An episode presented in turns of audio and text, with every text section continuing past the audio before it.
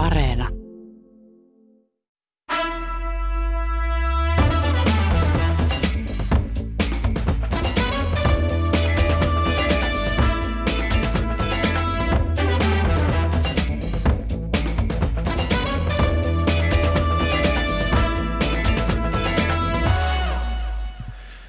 Yle Radio 1 jatkaa nyt Kulttuuri Ykkösen perjantai-studiolla Jakke Holvaksen juontamana. Täällä vajaa tunti pohditaan ajankohtaisia ilmiöitä ja kulttuuria kolmen viisaan raadilla. Ja uutena vakiokeskustelijana mukana on toimittaja, elokuvakriitikko, tietokirjailija Leena Virtanen. Tervetuloa näihin kinkereihin. Kiitos, kiitos. Ja sitten perjantai-studiosta jo tuttuja Tuomas Nevallinna, filosofi sekä ekonomisti Heikki Pursiainen. Tervetuloa. Moi. Moi moi. Aloitusaihe on seuraava. Venäjä yrittää vaikuttaa ihmisiin mobiilisovellus TikTokissa. Yle julkaisi semmoisen visuaalisen jutun, jossa on kuusi esimerkkikuvaa, tämmöistä kuvakaappausta, jossa enimmäkseen esiintyy presidentti Putin. Te vilkaisitte tuota juttua, miten koko vaikuttamistouhua luonnehtisitte. Haluaako Heikki Pursiainen aloittaa? Öö, joo, ei, en, en usko itse olevani kohderyhmää, että, että kyllähän se niin kuin lähinnähän ne oli, niin kuin, jos ne ei olisi niin tavallaan pelottavia, niin lähinnä ne olisi huvittavia.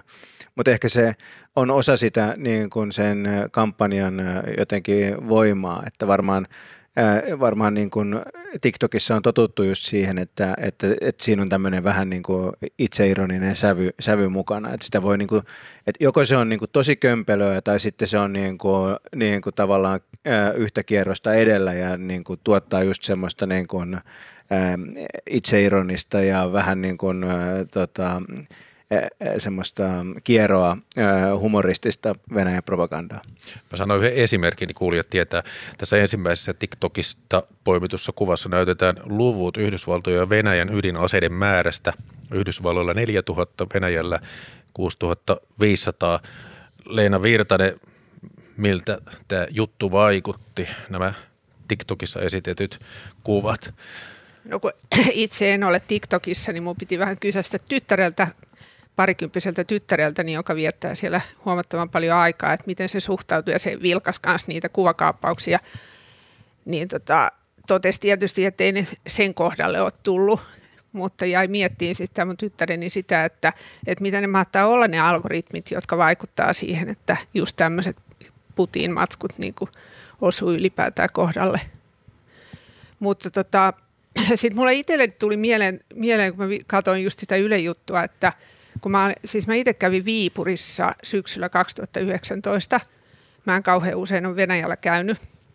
Niin tota, mä oltiin yksi yö hotellissa ja siellä hotellin aulassa oli iso TV.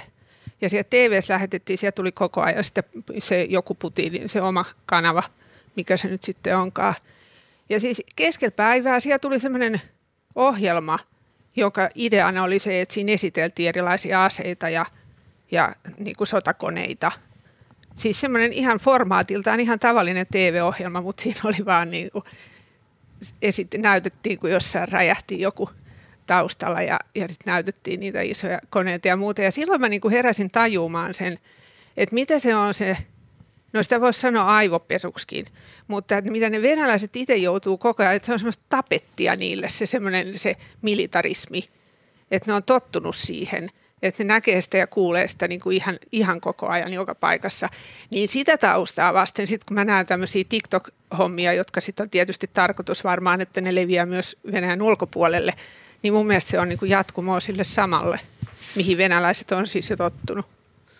Tuomas Nevallina.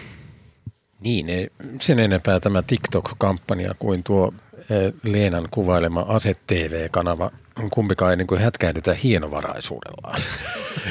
Erityisesti jotenkin tulisi mieleen, että, että tämä TikTok-asia voisi olla korkeintaan sellainen, vertaisin sitä panoptikoniin, joka oli tämä Jeremy Benthamin filosofin tekemä vankila suunnitelma 1700-luvulla, jonka idea oli se, että, että sellit ovat, muodostavat sellaisen, ovat ikään kuin neljän sivustoilla. Keskellä on, on sitten vartiotorni, josta näkee kaikkiin selleihin. Ja idea on se, että siellä vartiotornissa ei tarvitse kenenkään olla, koska vangit aina ajattelevat, että siellä joku sitten kuitenkin ainakin saattaa olla ja muokkaavat käytöksensä tämän ikään kuin kuvitteellisen vartijan mukaisesti. Ja tästä filosofihistorioitsija Michel Foucault on kirjoittanut, tämä on yksi modernin vallankäytön niin kuin kaavoista. Niin tämä on vähän tämmöinen niin kuin trollien panoptikon tämä TikTok-juttu, että, että okei, että eihän tämä nyt kehenkään vaikuta tämmöinen TikTok-pelleily, mutta siitä herää niin kuin sellainen ajatus kaikille, että missä kaikkialla se luuraakaan. Ja että, että niin kuin syntyy sellainen juuri sellainen ajatus, mikä meillä kaiketi nykyään onkin, tai jota meille ainakin yritetään syöttää, että, se, että Putin ja venäläiset trollit ovat kaikkialla ja me emme tiedäkään, mikä meidän nettimuuveistamme pelaa heidän pussiinsa. Joo, ja sitten tämä TikTok ylipäätään just, että meidän ikäisille, kun se on vähän semmoinen hämärä, kun me ei itse olla siellä, niin sit, e, sitä helpompi niin uskoa myös tietysti tähän. Siellä on sellainen kuva, jossa Putin istuu yksityiskoneessa ja sitten Ylen uutinen kertoo, videolla korostuu voimakkuus ja rikkaus. Jotenkin tuntuu, että tällainen vaikuttamistapa tuntuu aivan liian karkealta voidakseen toimia. Mä, mä luulen, että me välttämättä, kun ei olla niin kovia TikTokin käyttäjiä, niin se, se ei välttämättä ehkä ei ymmärretä sitä, että millaista se TikTok-ilmaisu on. Et kyllähän niin kun, jos ajattelee niin kun, koko tätä meemi, me, internet-meemejä ja muuta, niin siinähän niin ajatus on se, että se on jollain tavalla niin kökköä että on, niinku kahde, on niinku oikeastaan kahdenlaista sisältöä, sellaista, joka on niinku hyvin huolella tehty, sellaista äärettömän niinku, ää, tarkkaan suunniteltu. Mutta sitten toinen estetiikka on tämmöinen niinku kökköyden niinku estetiikka, missä, missä, missä on tämmöinen itseironia elementti. Ja ehkä, ehkä sitten Putin – Putin ei varmaankaan itse, mä en usko, että itseironia on hänen niin kuin vahvoja, vahvoja puoliaan, mutta ehkä hänen niin kuin viestintäkoneistonsa kuitenkin sitten niin onkin ovelampi kuin me ollaan ajateltu ja, ja tekee semmoista TikTokia, kun TikTokia pitää tehdä. Mm. Mm, se on mahdollista.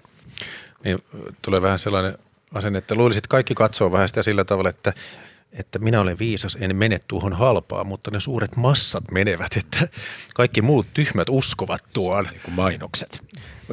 Osa, osa niistä oli kyllä niin kuin aika, mun, mielestä, mun mielestä yksi taisi olla sellainen äh, sen Ylen mukaan, että Putin niin pudottaa kynän ja yrittää sen ottaa sitä kiinni, niin vahingossa laukaisee ydin, ydinaseet tai, tai jotain, niin se, se on, on, on tavallaan niin kuin vaikea ymmärtää, että mihin, mihin, mihin sillä viestinnällisesti pyritään tällä Niinpä. Niin, se on musta huumori on vähän huono laji.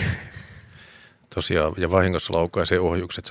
Sitten yksi tässä oli jännä juttu. Siinä oli semmoinen minuutin mittainen tota, haastatteluvideo TikTokissa, jossa Putin kuvailee uhkaa, jonka muut länsimaat haluaisivat jonka mukaan muut länsimaat haluaa poistaa Venäjän maailmankartalta. Ja sitten siihen kommentoi sotilasprofessori Aki Mauri Huhtinen, että tämä on mustaa propagandaa, jossa Venäjä esitetään uhrina.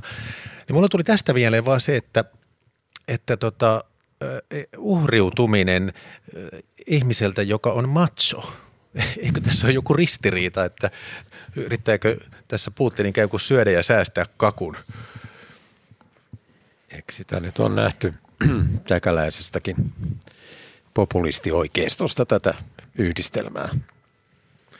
No miten te ajattelette tästä, että onko tämä teidän mielestä propagandaa? Onko se oikea sana kuvaamaan tätä, koska tota, sehän on tällaista massojen manipulointia ja mielipidemuokkausta, että eikö jossain infosodan käynnissä ole jostain toisesta kyse? Eikö se, miksei se olisi propagandaa? Niin, vaikea sitä on ehkä luonnehti millään muullakaan, niin. muullakaan nimellä. Tuomas Nevalin, sanoisitko tätä vielä propagandaksi, kun siitä tulee lähinnä mieleen joku 30-luvun kansallissosialismin propaganda tai sitten ehkä 70-luvulla, kun jossa sanotaan koulukirjoissa, esitetään Neuvostoliitto valheellisesti. Vieläkö tässä se jatkuu? Niin.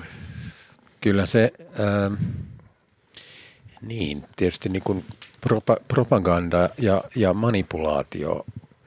Voi tietysti ajatella, että propagandakin on manipulaation muoto, mutta on se vähän eri asia – Mä en nyt tiedä tästä TikTok-tempauksesta, mä en osaa nyt äkkipäätään sanoa, mihin se viestinnällisesti sijoittuu, mutta, mutta on pikkusen eri asia semmoinen niin kuin hienovarainen manipulaatio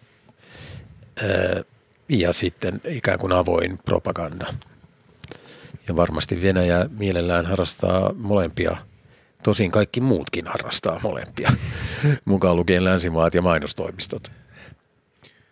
Niin, siis se, Putin, Putinhan tavallaan jossain vaiheessa niin kehitti, kehitti e, niin kuin, alussahan hän oli tämmöinen aika epäideologinen henkilö, mutta nyt hän sitten on kehittänyt itselleen tämän ideologiaa, jossa juuri Venäjä on uhri, jota niin kuin pahan voimat – voimat e, ikään kuin piirittää ja niihin pahoihin voimiin kuuluu länsimaat ja tietenkin myöskin tämmöiset ää, niin kuin,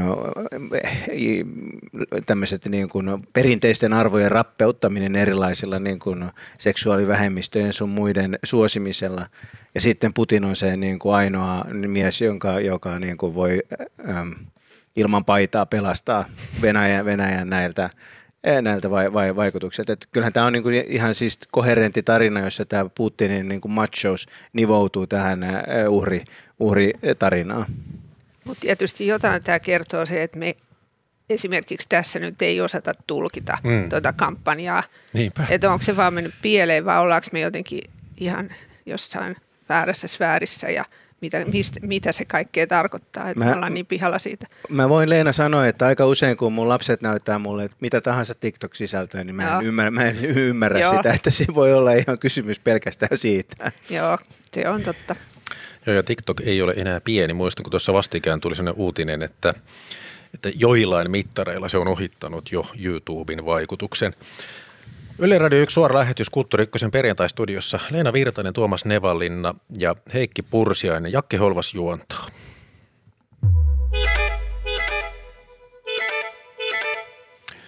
No niin, TikTokista ja Putinista mennään Tuomas Nevallinnan keskustelun aiheeseen. Mistä puhutaan?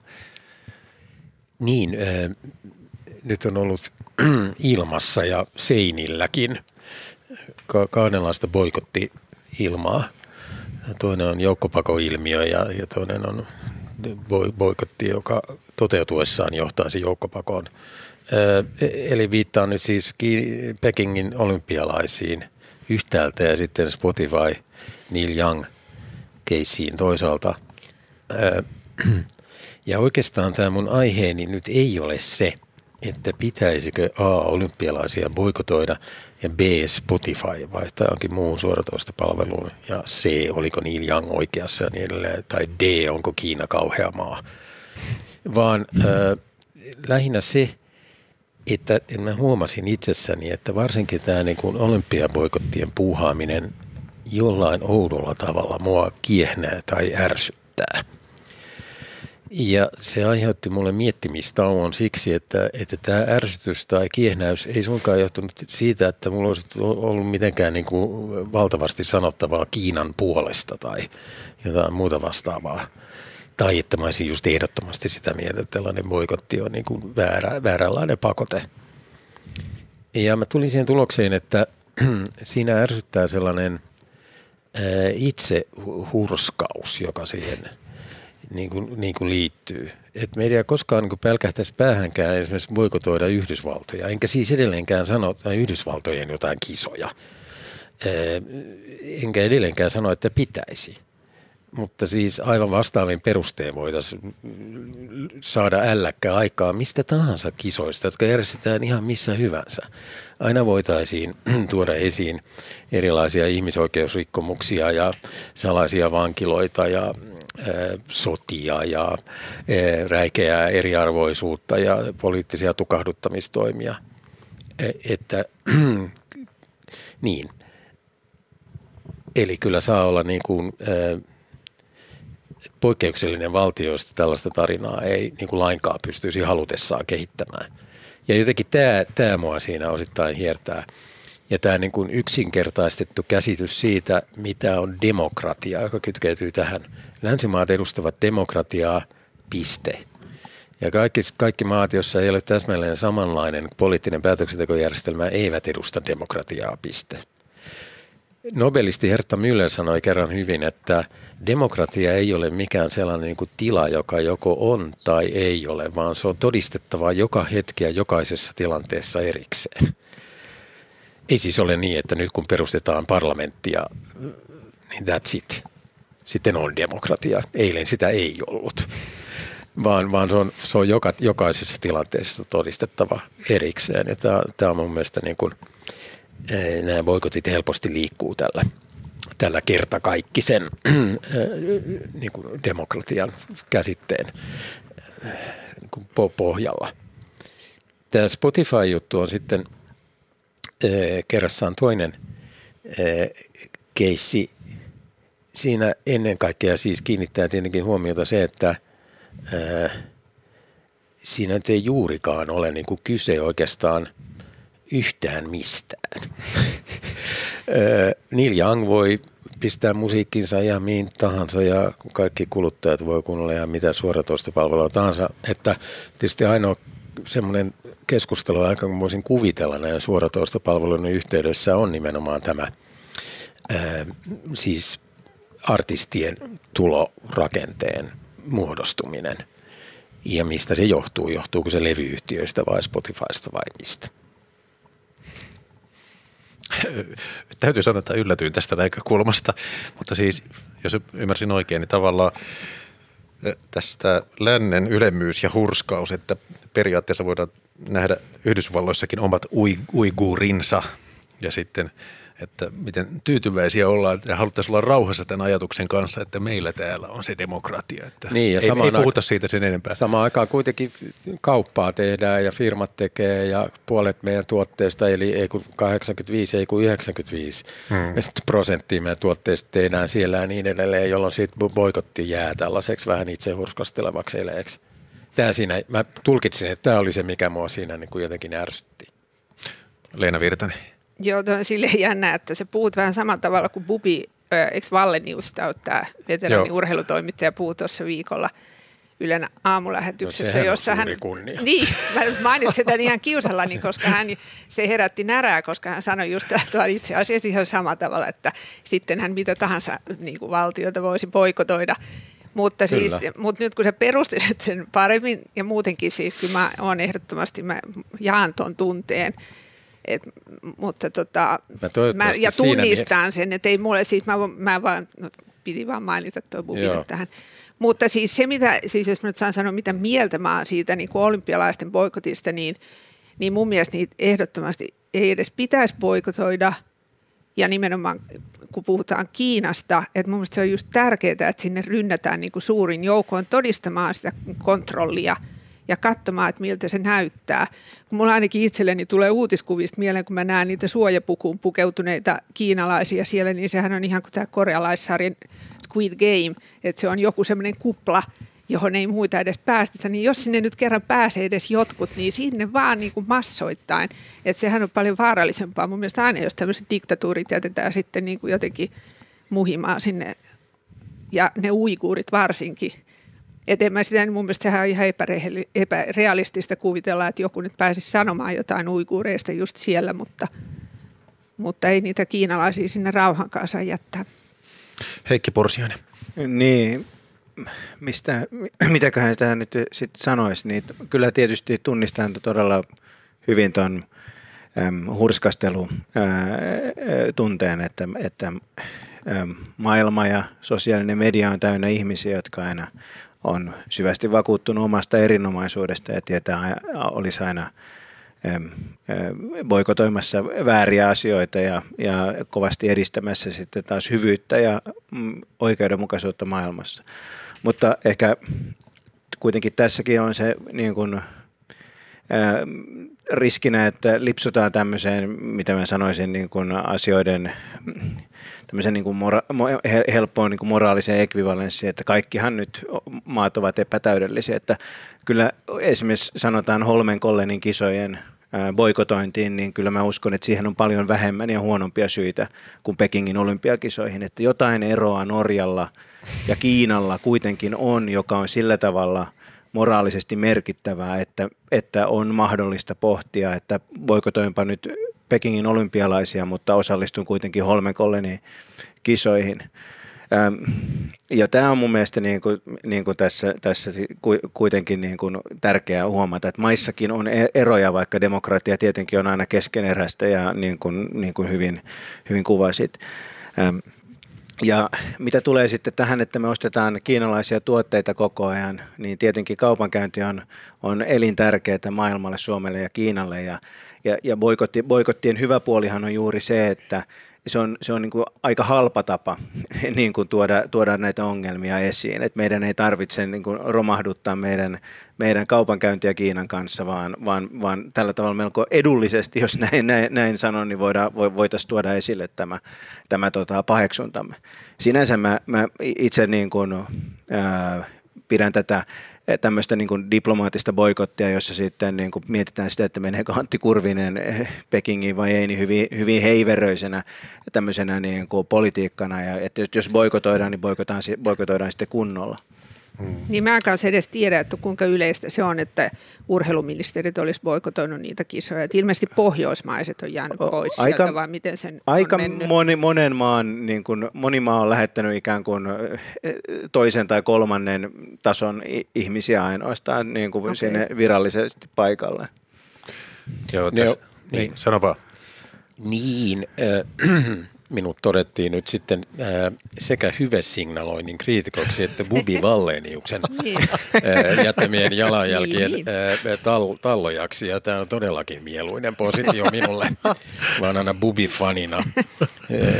Rinnan, rintamuksessa läikähtää ja hänen tautologiset selostuksensa aina aiheuttavat nautinnon sekaista tuskaa.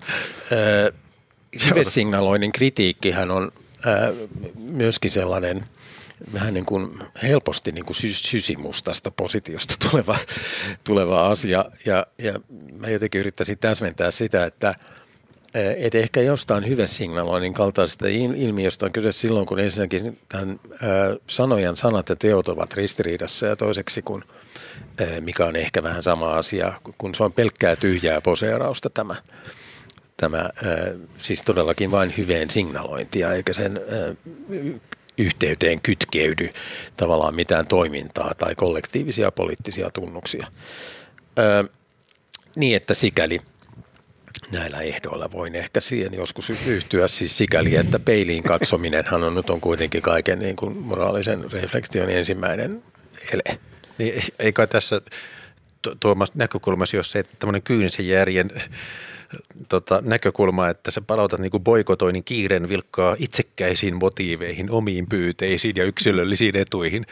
Ei, en mä oikeastaan, niin, en, en mä oikeastaan mistään eduista puhunut siis sikäli, että tämä olympiaboikotti nyt vähän täyttää sekä tätä sanoja ja tekojen ristiriitaa, että tätä tyhjää poseerausta, niin kuin Heikki käänsi sen tyhjän poseerauksen niin kuin kauniin puolen esiin, joka on se, että se on halpa keino, tai siis edullinen, mutta sanan halpahan voi tunnetusti ymmärtää kahdella eri tavalla. Ja Siis eli tässä on, olisi juuri kysymys siitä, että kaikessa mistään oleellisesta kanssakäymisestä Kiinan kanssa ei tingitä, mutta sitten halvoilla ja näyttävillä konsteilla sitten kyllä esiin. Mutta entäs sitten, jos nyt yritetään hyvän tahtoisesti ajatella, niin täh, tässähän tämä Neil Youngin boikotti tuli siitä, että siellä Spotifyssa podcastin tekijä Rogan ohjelmissa on väheksyi koronariskiä ja sitten tämä Kiinan boikotti tulee tästä uiguurien huonosta kohtelusta, niin – eikö nyt kuitenkin voi ajatella vaan, että ihmisiä aidosti kiinnostaa uiguurien kohtalo ja kiinnostaa koronakuolemien välttäminen? Niin sanoisin tuohon niin vielä, että mä tarkoitin sillä halvalla, halva, edullisella keinolla sitä, että jos meillä on tämmöinen regiimi, jossa on e, ihmisiä, joihin voi vaikuttaa sillä tavalla, että kun ne haluaa patseerata toisten hienojen ihmisten kanssa, niin viedään heiltä tämä namu pois, että nyt jos te käyttäydytte näin, niin me ei tulla val- samaan valokuvaan teidän kanssa. Et jos tällaisella keinolla oikeasti pystyy vaikuttamaan vaikkapa uiguurien asemaan, niin sehän on hyvin, se on hyvin myönteistä, että ei tarvitse maailmankauppaan romuttaa, romuttaa sen, ta- sen takia. Et tietysti kyse, voidaan kysyä, että kuinka tehokasta tämä vaikuttaminen on, mutta se on niin kuin tässä mielessä niin kuin sekä tavallisille kiinalaisille että meille tavallisille suomalaisille niin hyvin, hyvin, hyvin edullinen tapa tämä, niin kuin, mitä tulee tähän Neil Young-keissiin, niin ehkä mä siinä yhdyn, yhdyn vahvasti tähän Tuomaksen luonnehdintaan, että siinä ei ole kysymys oikeastaan mistään. Mutta hei, mä kerron teille tällaisen tiedon. Mä en tiedä, kuuntelitteko te Kulttuuri Ykköstä toissapäivänä siellä vieraili laulija Emma Salokoski. Se konkretisoi tämän artistien ansaintalogiikan. Salokoskella on tämmöinen hitti kuin Veden alla – ja se on julkaistu 13 vuotta sitten. Sillä on Spotifyssa 4,5 miljoonaa striimausta. Ja kaikki tulot, joita Salokoski on tällä kappaleella tienannut, on laskettavissa satasissa. Niin, Mä kuuntelin tänä ohjelman. Ja kuunnelkaa hyvät kuulijat myös, sehän on areenassa. Se on, niinku, se on niin hämmästyttävää, että, että vieläkö tässä keksi jotain hienoja kiertoteitä, joilla puolustaa Spotifyta. Niin, siis minä pystyn ihan hyvin. Että Emma Salokoskihan on täysin vapaa niin kuin, tota, levittämään omaa musiikkia jotain muuta kanavaa pitkin, jos hän, hänellä niin kuin, siihen, siihen on, on tota, mahdollisuus. Ja, ja samaan aikaan mä Spotify niin kuin peruspuolustushan on se, että se on musiikin kuuntelijalle hyvin e-, edullinen. Ja jos nyt mietitään keskimääräistä musiikin kuuntelijaa, niin ei heidän yhteiskunnallinen asemansa niin ole, ole niin kuin huonompi kuin keskimääräisen niin kuin taiteilija, jota paljon striimataan. Että ei, ei, ei ole mitenkään yhteiskunnallisesti itse, itsestään selvää, että tuloja on muuttaminen – artisteille niin kuin edulliseksi kuluttajien kustannuksella, niin olisi jotenkin niin kuin hyvä, hyvä asia. Mutta kyllä tuo niin kirjailijana tuo kuulostaa aika hurjalta, että kyllä nyt sentään jotain saadaan niin kuin aika pienistäkin painoksista, että, että on sekin kieltämättä no, ää, silmiä avaavaa. Niin kuin jatka, jatka vaan. Ei, ei, jatka vaan, jos sä haluat todistaa päinvastaista. Ei, ei, ei, mulla ole tätä vastaan mitään. Tämä tota, Heikin ja mun kaunis konsensus osoittaa nyt lattialle varisemisen merkkejä. Kyllä. Tota, äh, Me ke- on puhuttu tästä kerran aikaisemmin niin täällä. Joo, mä, mä kanssa ajattelin, että tästä varmaan puhuttu. Joo. Mä haluaisin noista kiinalaisista vaan poikoteista sen verran lisätä tuohon loppuun, että oikeastaan meidän pitäisi lakata ostamasta puuvilla vaatteita – jos me haluttaisiin ihan oikeasti vaikuttaa asioihin, se on ihan, ja ymmärtää se mittakaava. Joo. Ihan joka ikinen kerta, kun me ollaan vaatekaupassa. Mutta tämä nyt oli vain tämmöinen loppukaneetti ja sanoisin, tähän.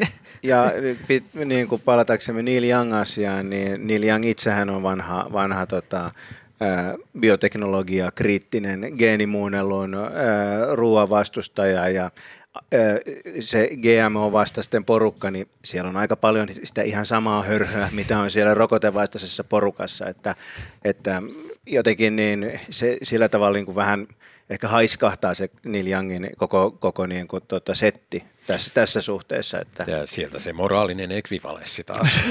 ei, no ei, mu, siis mun mielestä tässä niin kuin ei ole kysymys moraalisesta, vaan ihan niin kuin tämmöisestä hyvin suoraviivaisesta ekvivalenssista. Että ne samat ihmiset, jotka on geenimanipulaatiokriittisiä, ne on se sama porukka, jotka on myös rokote, rokotekriittisiä. Että hän, hän niin kuin itse kuuluu samaan, ry, samaan ryhmään, jota, jota hän tässä nyt, nyt vastustaa. Että, että, ja niin kuin, ja myöskin voidaan, voidaan tietysti kysyä, että onko GMO-ruoan vastustaminen moraalisesti ekvivalentti. Mun mielestä se ehdottomasti on, koska se on, se on, jos vastustaa sitä, niin vastustaa keinoja ruokkia niin kuin yhä kasvava ihmiskunta kunnolla.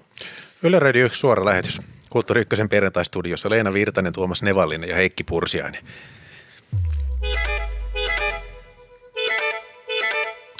No niin, Leena Virtanen, mistä keskustellaan? No mua tällä hetkellä niin kuin kovinkin paljon mietityttää tämä, että miten me päästään ulos tästä korona-ajasta.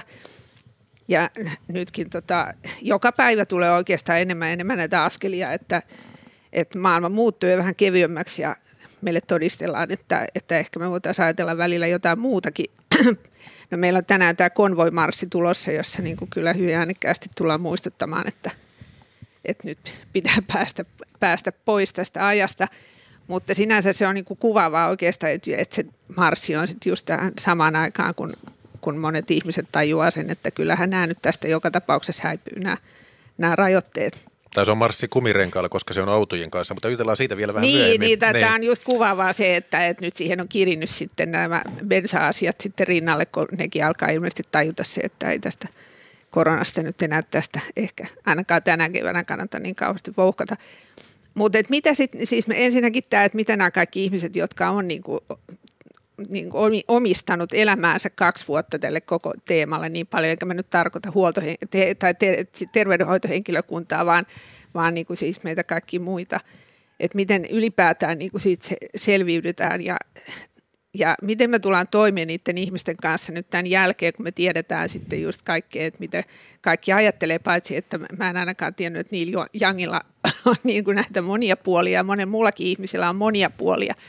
Että onko se korona exit sit sitä, että me pikkuhiljaa vaan niin kuin se korona, korona-ajan nämä tämmöiset ääriilmiöt pikkuhiljaa jotenkin feidautuu sinne taustalle ja me pystytään niin kuin suhtautumaan taas ihan normaalisti kaikkiin ihmisiin, jotka on tässä, tässä tota eri vaiheessa niin kuin olleet jotenkin ihan toisessa ääripäässä. Tässähän on ollut siis ainakin, ainakin kaksi eri ääripäätä, että toisaalta ne, jotka vastustaa näitä rajoituksia, mutta sitten ainakin itse tiedän ihmisiä, jotka on sitten taas ollut siellä päässä, että ne niin kuin haluaa koko ajan pelotella alusta lähtien ja nähdä tämän niin kuin hirveänä korostaa niitä uhkia. Hmm. Ja ne elää, niin, elää sitä todellisuutta, että, että mä en tiedä, mitä sitten tapahtuu. Kun, tai tulee vähän sellainen tunne, että haluatko nämä ihmiset edes, että tämä loppuu. Mutta se on niin toinen juttu. En mä, se on semmoista pohdintaa, mutta sitten mä oon itse tehnyt nyt tässä jossain vaiheessa syksyä, on tehnyt kyllä sen päätöksen, ihan, että mä ihan aktiivisesti yritän ajatella jotain muuta. Että se ehkä joskus siinä jo ennen omikronia, että mä tajusin sen, että, ei että mä teen sen, mitä mä voin, että mä otan ne rokotukset ja sehän ei ole niin poissulkevaa, että mä yritän ajatella muita asioita, mutta samaan aikaan käyttäydyn kuitenkin ihan järkevästi. Nyt vasta muuten tuli ekan kerran mieleen, että äh, tota, Suomen kansalais- tai sisällissodassa, miten nyt kutsutaan, ne oli punaiset ja valkoiset, niin tuleeko tässäkin semmoiset myöhäiset aallot, rokotekriittiset niin. versus sitten tota, nämä koviet, kovat rajojen vetäjät. Niin. Ja sitten vielä vuosien jälkeen katsotaan, että kuka kuului mihinkin. Niin ja kuvitelkaa jotain perhe- ja sukutapaamisia esimerkiksi. Että sitten kun ne, siis ne varmaan halutaan jotenkin unohtaa ne, mutta, mutta sitten ne tulee jonain jouluaaton jouluillallisella, niin putkahtaa esiin taas just tuolla tavalla samalla tavalla. No miten palautuu Heikki Pursiainen? No minä aion henkilökohtaisesti kyllä palautua niin kuin ihan robustisti. Mä olen täysin valmis, täysin valmis tota, palaamaan normaaliin. Aion tänäänkin mennä käymään ravintolaan. ravintolaan. Tosin ilta loppuisi muutenkin aikaisin, kun täytyy mennä, mennä, mennä kotiin, mutta minä olen valmis henkilökohtaisesti astumaan tähän niin kuin normaaliin aikaan uudelleen.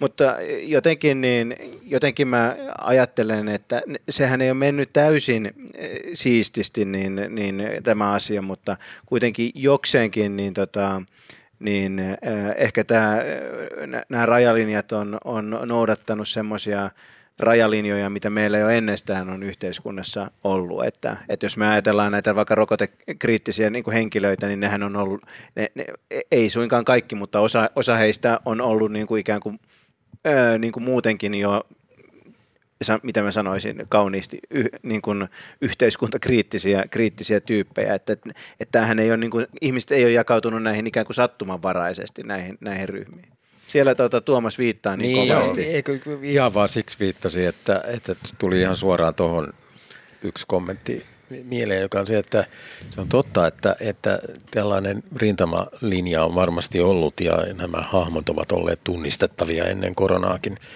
Mutta jotenkin hauskasti noin tästä nyt ei voi tehdä mitään suuria johtopäätöksiä, mutta siis ehkä.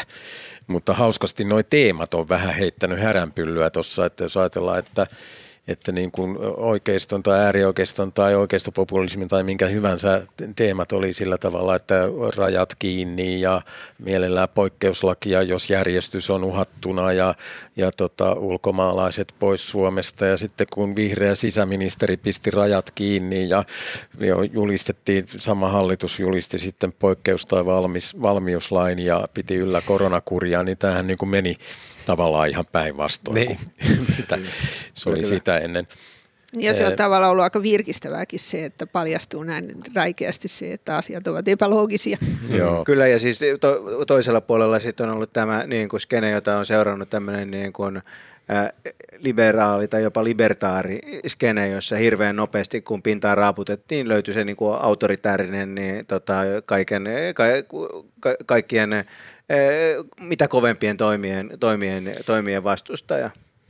Joo, Joo ja sitten tämmöinen tseniläisten, Ei, puolustaja tietenkin, tseniläisten ihmisten passiivis-aggressiivisuus on voinut nousta myös pintaan. Se no, tähän, jättää, tähän jättää jäljen. Mietin, että varmaan lapsia ja nuoriin selvemmän jälkeen, koska kaksi vuotta voi olla suuri osa jo elämästä. Mutta saatteko te yhtään arvioida, millaisen jäljen tämä jättää niin kuin ihmisiin yleisemmin? Tota, mä tuossa tein puolitoista viikon kuluttua lähetyksen amerikkalaiskirjailija Don DeLillosta ja siltä on tullut uusi romaani. Ja mä luin yhden sen haastattelun, niin siinä se sanoi, että on ihan selvää, että tämä muutti ihmisiä. Mutta, mutta miten, niin sitä se ei vielä näe. Onko teillä yhtään niin kuin aaninkia tästä? Luulen, että semmoinen epä, epäluuloisuus varmaan on jotenkin voimistunut. Tai että se olisi semmoinen pysyvä asia. Ehkä, ehkä mä sanoisin, että se varmaan riippuu siitä, mitä nyt seuraavaksi tapahtuu. Että, että tapahtuuko niin, että, että kaikki palaa niin kuin enemmän tai vähemmän niin kuin ennalleen nopeasti vai ei, vai jääkö tämä niin kuin sillä tavalla niin kuin, ähm, tämä virus sillä tavalla pyörimään, että aina silloin tällöin joudutaan erilaisia tämmöisiä niin kuin rajoituksia, joudutaan tai halutaan, halutaan, halutaan tehdä. Muuttuuko tämä niin kuin ikään kuin pysyväksi, tämä rajo, muuttuuko tämä niin kuin rajoitusten, jääkö ne roikkumaan ikään kuin pysyvästi niin kuin meidän pään yläpuolella – jos näin käy, niin uskon, että niin, niin totta kai se pysyvästi muuttaa ihmisiä, mutta, mutta sitten taas, jos, jos tämä kaikki muuttuu e-, ennalleen hyvin nopeasti, niin, niin mä luulen, että kaksi vuotta on kuitenkin semmoinen aika, että siitä, sitä aika palaudutaan niin kuin aika voimak- vahvasti. Ja me suomalaisethan ollaan koettu se, niin kuin varsinkin se eka kesä oli semmoinen, että Tuomas tota, jo, Tuomas kohtelias, kohtelias, kohtelias mies yrittää pyytää puheenvuoroa. Joo, että kyllä mutta me ollaan nähty se kuitenkin, että kyllä me suomalaiset ainakin ollaan palauduttu aika nopeasti. Niin. Tuomas Nevallinna. Niin. Ja vaan sitten puolustautuisin sen verran, että, että mä olin kyllä omassa naivissa mielessäni käsittänyt tämän mun äskeisen ironiaa vähän toisin päin, että mun mielestä siis hauskempaa on se, että, että nämä ääripopulistit vaatii rajoja auki ja niin edelleen, mm. että tota, koska kyllähän nyt kuitenkin jonkinlaiset rajoitustoimet suhteessa koronaan ovat vallinneet niin kuin ikään kuin kaikissa maissa, että se ei ollut siinä mielessä äh, minkään niin kuin suomalaisen pu- punavihreän hallituksen keksintö. Mutta sitten tästä koronasta toipumisesta, siis yleinen sääntö on, on nähdäkseni se, ja toki kyseessä on nyrkkisääntö tai peukalosääntö, on se, että poikkeustiloista ei jää mitään vaikutuksia sen jälkeen kun arki palaa, niin kaikki palaa ennalleen ja jopa ehkä pikemminkin niin, että se vanha normaali ikään kuin on vahvistunut. Hmm. Mutta voi kysyä, onko tämä koronapoikkeustila ollut poikkeuspoikkeustilojen joukossa, koska tämä on kestänyt niin pitkään. Toisin kuin esimerkiksi sähkökatko, joka kestää pisimmillään ehkä muutaman tunnin. Ee, niin tämä on kestänyt niin pitkään, että tämä on synnyttänyt jo uusia elämänkäytäntöjä – ja tämä on aiheuttanut vammoja ihmisille, sekä sosiaalisia että henkisiä että fyysisiä vammoja, jotka on pysyviä ää, aika monella. Ja, ja ei nyt ihmisten enemmistöllä ehkä, mutta, mutta, mutta huomattavilla, huomattavilla kansanosilla. Ja, ja, ja sikäli, sikäli ei ehkä voi soveltaa tätä yleistä peukalosääntöä.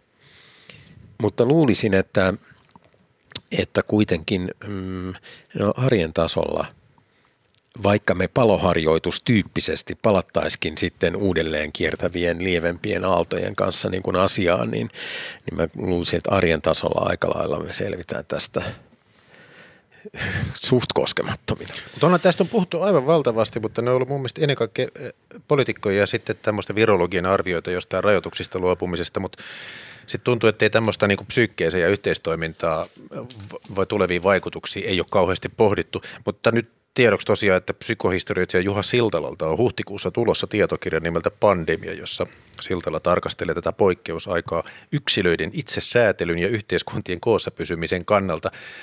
Et sitä tässä odotetaan vielä sen verran, että tuota, Leena Virtanen sanoi ennen kuin tänne keskusteluun tuli, että kiinnostaa se myös, että ollaanko tästä puhuttu liikaa. Onko niin, Suomessa. Niin, Joo. tiedotusvälineissä ja onko aina tämä yksi ja sama teema, että tuleeko korvista teiltä? Joo, se voi olla ja siis mä vaan haluaisin, kun nyt kun ei ole, ei ole matkustanut, niin ei kauheasti tiedä, että mitä muissa maissa on ollut, mutta mutta on ymmärtänyt, että Keski-Euroopassa on otettu koko ajan vähän rennommin. Ja sitten mä itse niin kuin havahduin, kun tietysti me tiedetään Ruotsi ja miten me ollaan siihen koko ajan suhtauduttu. Mä luin ruotsalaista naisten lehteä Feminaa joskus tuossa joulukuussa, joulukuun numeroa. Ja siinä oli tämmöinen vuosikatsaus, että mitä jäi mieleen vuodesta 2021. Ja se oli semmoinen, ei nyt mitään kauhean perusteellinen juttu muutenkaan, mutta siinä oli pääkuvana oli Kamala Harris, Mä ajattelin, että okei okay, joo, se oli jo vähän päässyt unohtumaan. Sitten siinä oli kakkosena covid, siinä oli ehkä pari kappaletta siitä niin kuin, ja siitäkin toinen kappale käsitteli maskien designia sitten siinä oli kuva semmoisista värikkäistä erilaisista maskeista. Ja sitten kolmantena oli sitten jo Abban paluu. Ja sitten mä ajattelin, että joo, että ehkä mäkin nyt olisin niin kuin just siinä vaiheessa, mulla tuli tämä tämmöinen käänne, että mä ajattelin, että mä taidan ottaa tämmöisen ruotsimuudin päälle mieluummin, että, että ei ne nyt tässä vaiheessa enää, nyt ei ole niin, kuin silleen niin kauheasti mitään menetettävää, että mm. et, et pikemminkin voisi ehkä vähän siitä jo oppia. Täällä, ihana, ihana ruotsi. Täällähän me kontribuoimme koko ajan tähän Mä oon aina rakastanut ruotsia niin paljon, niin nyt mä voin taas palata siihen. Hei, jätetään nyt vielä Heikin aiheelle tilaa. Kulttuuri perjantaistudio suorana lähetyksenä meneillään. Jakke Holmas juontaja täällä puntaroimassa, Leena Virtanen, Tuomas Nevallinen ja Heikki Pursiainen.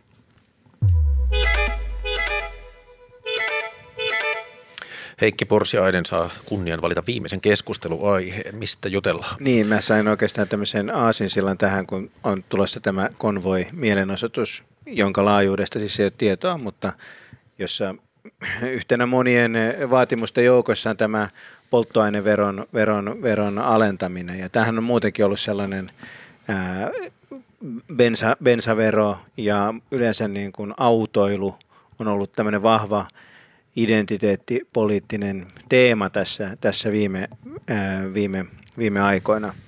Ja tämä ehkä tendenssi tulee vahvistumaan nyt, kun sitten tota, liikenteen sähköistäminen, niin sitä, sitä pyritään edistämään. Niin itse niin kuin haluaisin vähän pohdiskella tätä autoa tavallaan oman identiteetin osana ja tapana viestiä itsestään muille ihmisille – että itse olin vuosikausia sillä tavalla, että ei ollut autoa ja sitten eräiden vaiheiden jälkeen niin auto, auto tuli. Ja nyt taas toisten monimutkaisten vaiheiden vuoksi niin ei taaskaan ole autoa. Ja, ja silloin kun sitä autoa ei ollut, niin mä koin sen, koin sen sillä tavalla, että se oli niin kuin jollain tavalla kuitenkin merkittävä asia, että olen henkilö, jolla ei ole autoa. Ja silloin kun se auto oli, niin tietenkin kerroin itselleni, että se ei ole merkittävä asia. Mutta nyt kyllä mä huomasin, että kun tuonne Paloheinän ladulle tulee, tulee bussilla eikä ole sitä Skoda Octaviaa, niin, niin siinä tuntee kyllä itsensä jotenkin alastomaksi ja on menettänyt jotain semmoista keskiluokkaista keskiluokkaisesta niin kuin miehe, mieheydestä.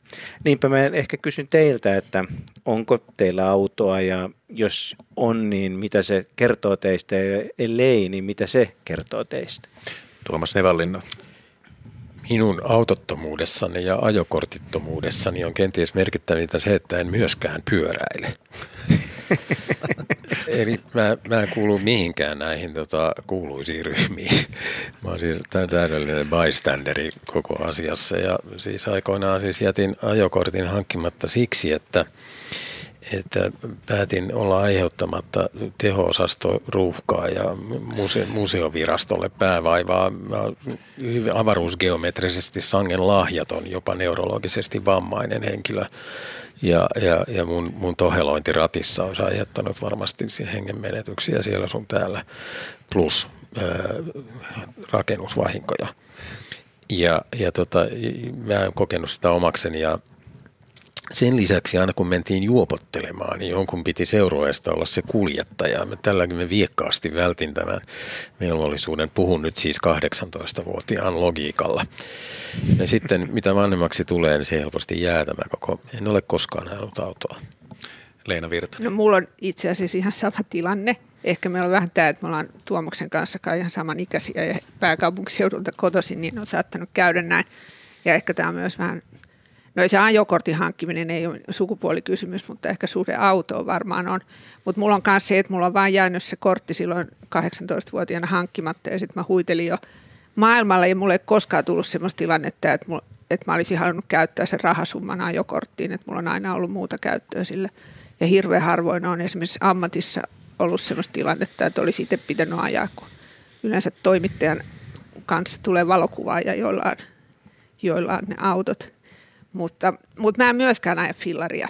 Että mulla on se, sekin on yhteistä. niin kuin, sattumalta tässä aina nyt studiossa nyt, niin ei julkinen, julkinen liike, niin mä käytän edes taksi, mä kuljin julkisilla, ne toimii. Mä Helsinki on yksi maailman parhaista kaupungeista. Mutta varmaan sitten, jos mä olisin joskus muuttanut jonnekin muualle, niin Hei, tämä on kuitenkin tänään ajankohtainen, koska Helsingin keskustassa kansalaistorilla kello 18 alkaen on Convoy Finland 2022 mielenilmaus autoilla. Siihen on kaivattu mukaan jopa kuorma-autoja, jotka sitten tukkii Helsingin keskusta ja etenkin eduskuntatalon ympäristön. Mielenosoittajat vaatii kaikkien koronarajoitusten pysyvää kumoamista, polttoaineiden verotusten leikkaamista ja Suomen hallituksen eroa. Tuota, tämähän on varmaan myös auto sitten tällainen, olisiko se jopa identiteettipolitiikkaa, koska auto jakaa Suomea. Se on välttämättömyys täällä kaukaisten välimatkojen maakunnissa. Ja mitä te tuumaatte nyt, kun tämän tyyppinen miekkari tulee? En mä, mä haluan nähdä sen ensin ja varmaan kohta näenkin, kun mä lähden täältä keskustaa kohti. Niin.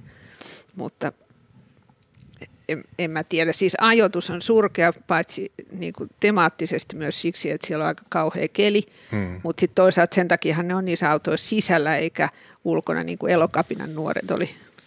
Tuomas Neval. Mä muistan 70-luvun erästä vaaliväittelystä.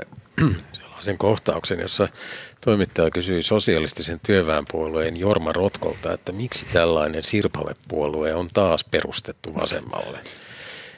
Se oli kai TPSL jonkinlainen edelleen sirpaloitunut jatke.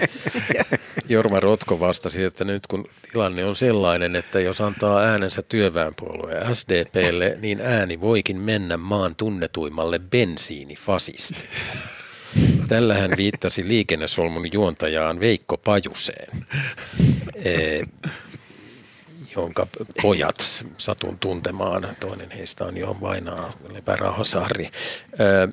Joka tapauksessa ottamatta kantaa tähän Pajusen bensiinifasismiin, niin nyt tämä termi on yllättäen jollain tavalla kirjaimellistunut.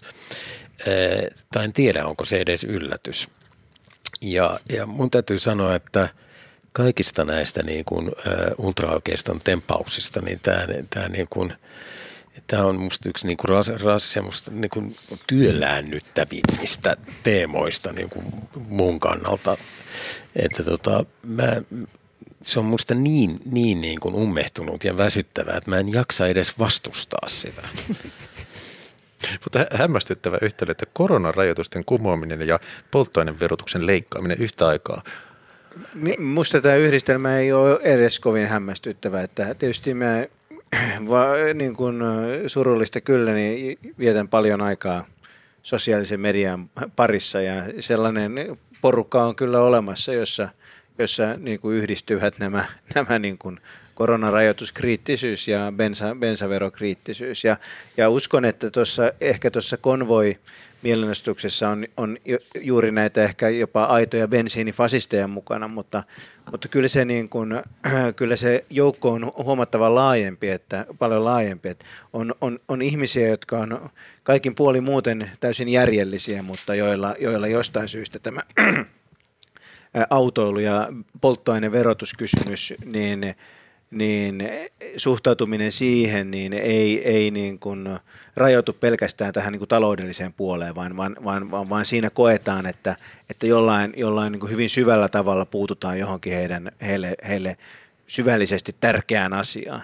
Mm-hmm. Ja, ja tämä ei ole mikään pieni joukko. Et ei, ei se varma, että toi konvoiporukka on, konvoiporukka on pieni joukko, mutta tämä, tämä, niin kuin, tämä niin, niin kuin, äh, ei yhtä voimakkaasti niin kuin reagoiva, mutta kuitenkin niin kuin, joukkueelle tämä asia on tärkeä, niin se on, se on, se on merkittävä.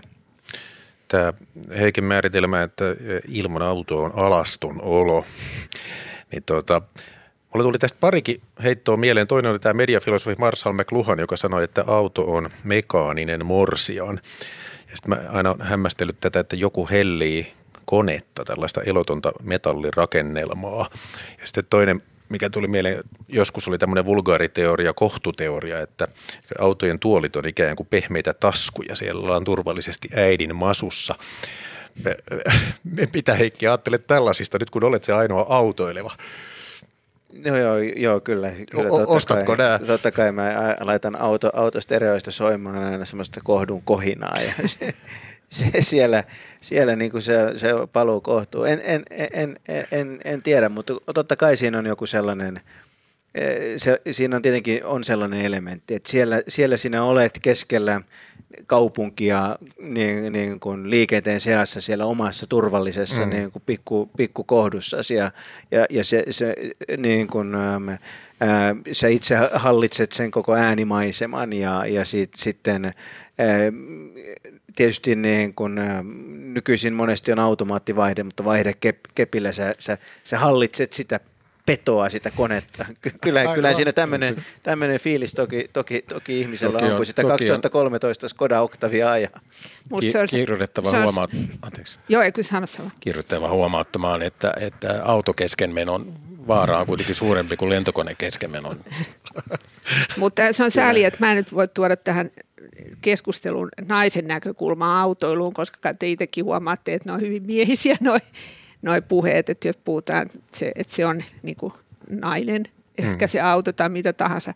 Mutta tota, kyllä mä jotenkin na- naispuolisilta ystäviltä kuullut, että hekin kokee sen auton, että siinä on jotain seksikästä tai jotain tämmöistä, että kyllä siinä ehkä, mutta tästä oikeasti Toki pitäisi puhua enemmän. varttuvat kohdussa alun perin. Kyllä, kyllä, mutta että se just, no ja siis, tiedätte, mitä tarkoitan. Ja mun täytyy sanoa, että, että mulla on myöskin polkupyörä. Että mä, mä, mä, mä edustan molempia. Mulla on tämmöinen tota, yksivaihteinen kiinteän välityksinen polkupyörä. Sillä ajaminen on kyllä huomattavasti tuottaa enemmän tämmöistä niin kuin miehekästä ää, fiilistä kuin, kun, kun au, au, auto, on lähempänä vaaraa. Si, kyllä, si, si, si, niin. Ja, ja, ja sä oot silloin kyllä. näkyvissä sitten yhtäkkiä. Alttiina. musta tulee nyt, mä, ihmiselle välittyy täysin vääränlainen käsitys muista. Mä, mietin, mä, en, no, mä en jaksa korjata Onkohan sitä. se ekologinen versio sitten siitä, että sä oot jossain eräkämpällä ja ulkona riehuu myrsky ja sä oot turvallisesti siellä sisällä, mm. siellä pienessä, pienessä mökissä. Kyllä, sudet, sudet ulvoo, ulvoo ympärillä ja siellä vaan hirvenpään alla, niin tota, lämmittelet takkatulen ääressä. Tuota, niin saako yhden Ole asian hyvä. sanoa vaan, että tämä identiteettikysymys, näitähän on monia muitakin, jotka siis monia perussuomalaisia äänestäviä, siis vihreät ärsyttävät. Mä kuulin puhetta tämmöistä viherpiipertäjien ivaa jo 80-luvun alussa, jolloin vihreitä siis hädintuskin oli olemassa. Kerran olin tota erään henkilön kyydissä, joka sitten joutui jarruttamaan, kun jalankulkija meni tien yli. Ja se sanoi, helvetin vihreät. Vain siksi, että tämä henkilö oli liikkeellä jalan. Ja että tällaista asennemaailmaa on ollut. Mä oon miettinyt, että mistä, mistä tällainen niin kuin ärsytys johtuu ja se liittyy kasvissyöntiin ja, ja kaikkeen mm. muuhun vastaavaan. Yksi syy, ja nythän on puhuttu myös siitä, että, että menestyjät äänestävät paljon perussuomalaisia, eivätkä vain osattomat. Ja luulisin, että yksi syy on siihen, että, että ihmiset on yrittäneet menestyä tämän yhteiskunnan antamilla kriteereillä, sitten saavuttaneet lievää menestystä. Joo. Ja sitten joku viis, paremmin koulutettu viisastelija sanoo, että elät väärin. Hei, tähän jäätiin. Kiitos keskustelusta. Leena Virtanen, Tuomas Nevallinen ja Heikki Pursiainen. Ja tietoa ohjelman tekijöistä Kulttuuriykkösen tuottaja on Olli Kangassano ja äänitarkkailijana tänään Jari Rantakaulio. Juontaja oli minä Jakke Holvas. Maanantaina Kulttuuri Ykkönen taas kello 15.02 täällä Yle Radio Ykkösellä. Maanantaina kysytään, ketkä ovat kulttuuripiirien vihollisia nykyään. Keitä kritisoidaan, keitä ovat helpot vastustajat, keitä puolestaan haastavat vastustajat. Vieraaksi tulee muita suomalaiskirjailijoita kritisoinut kirjailija Antti Hurskainen sekä tietokirjailija Tommi Usanov. Sellaista maanantaina, kunhan päästään viikonlopun lumihankkien yli. Hei hei kuulijat!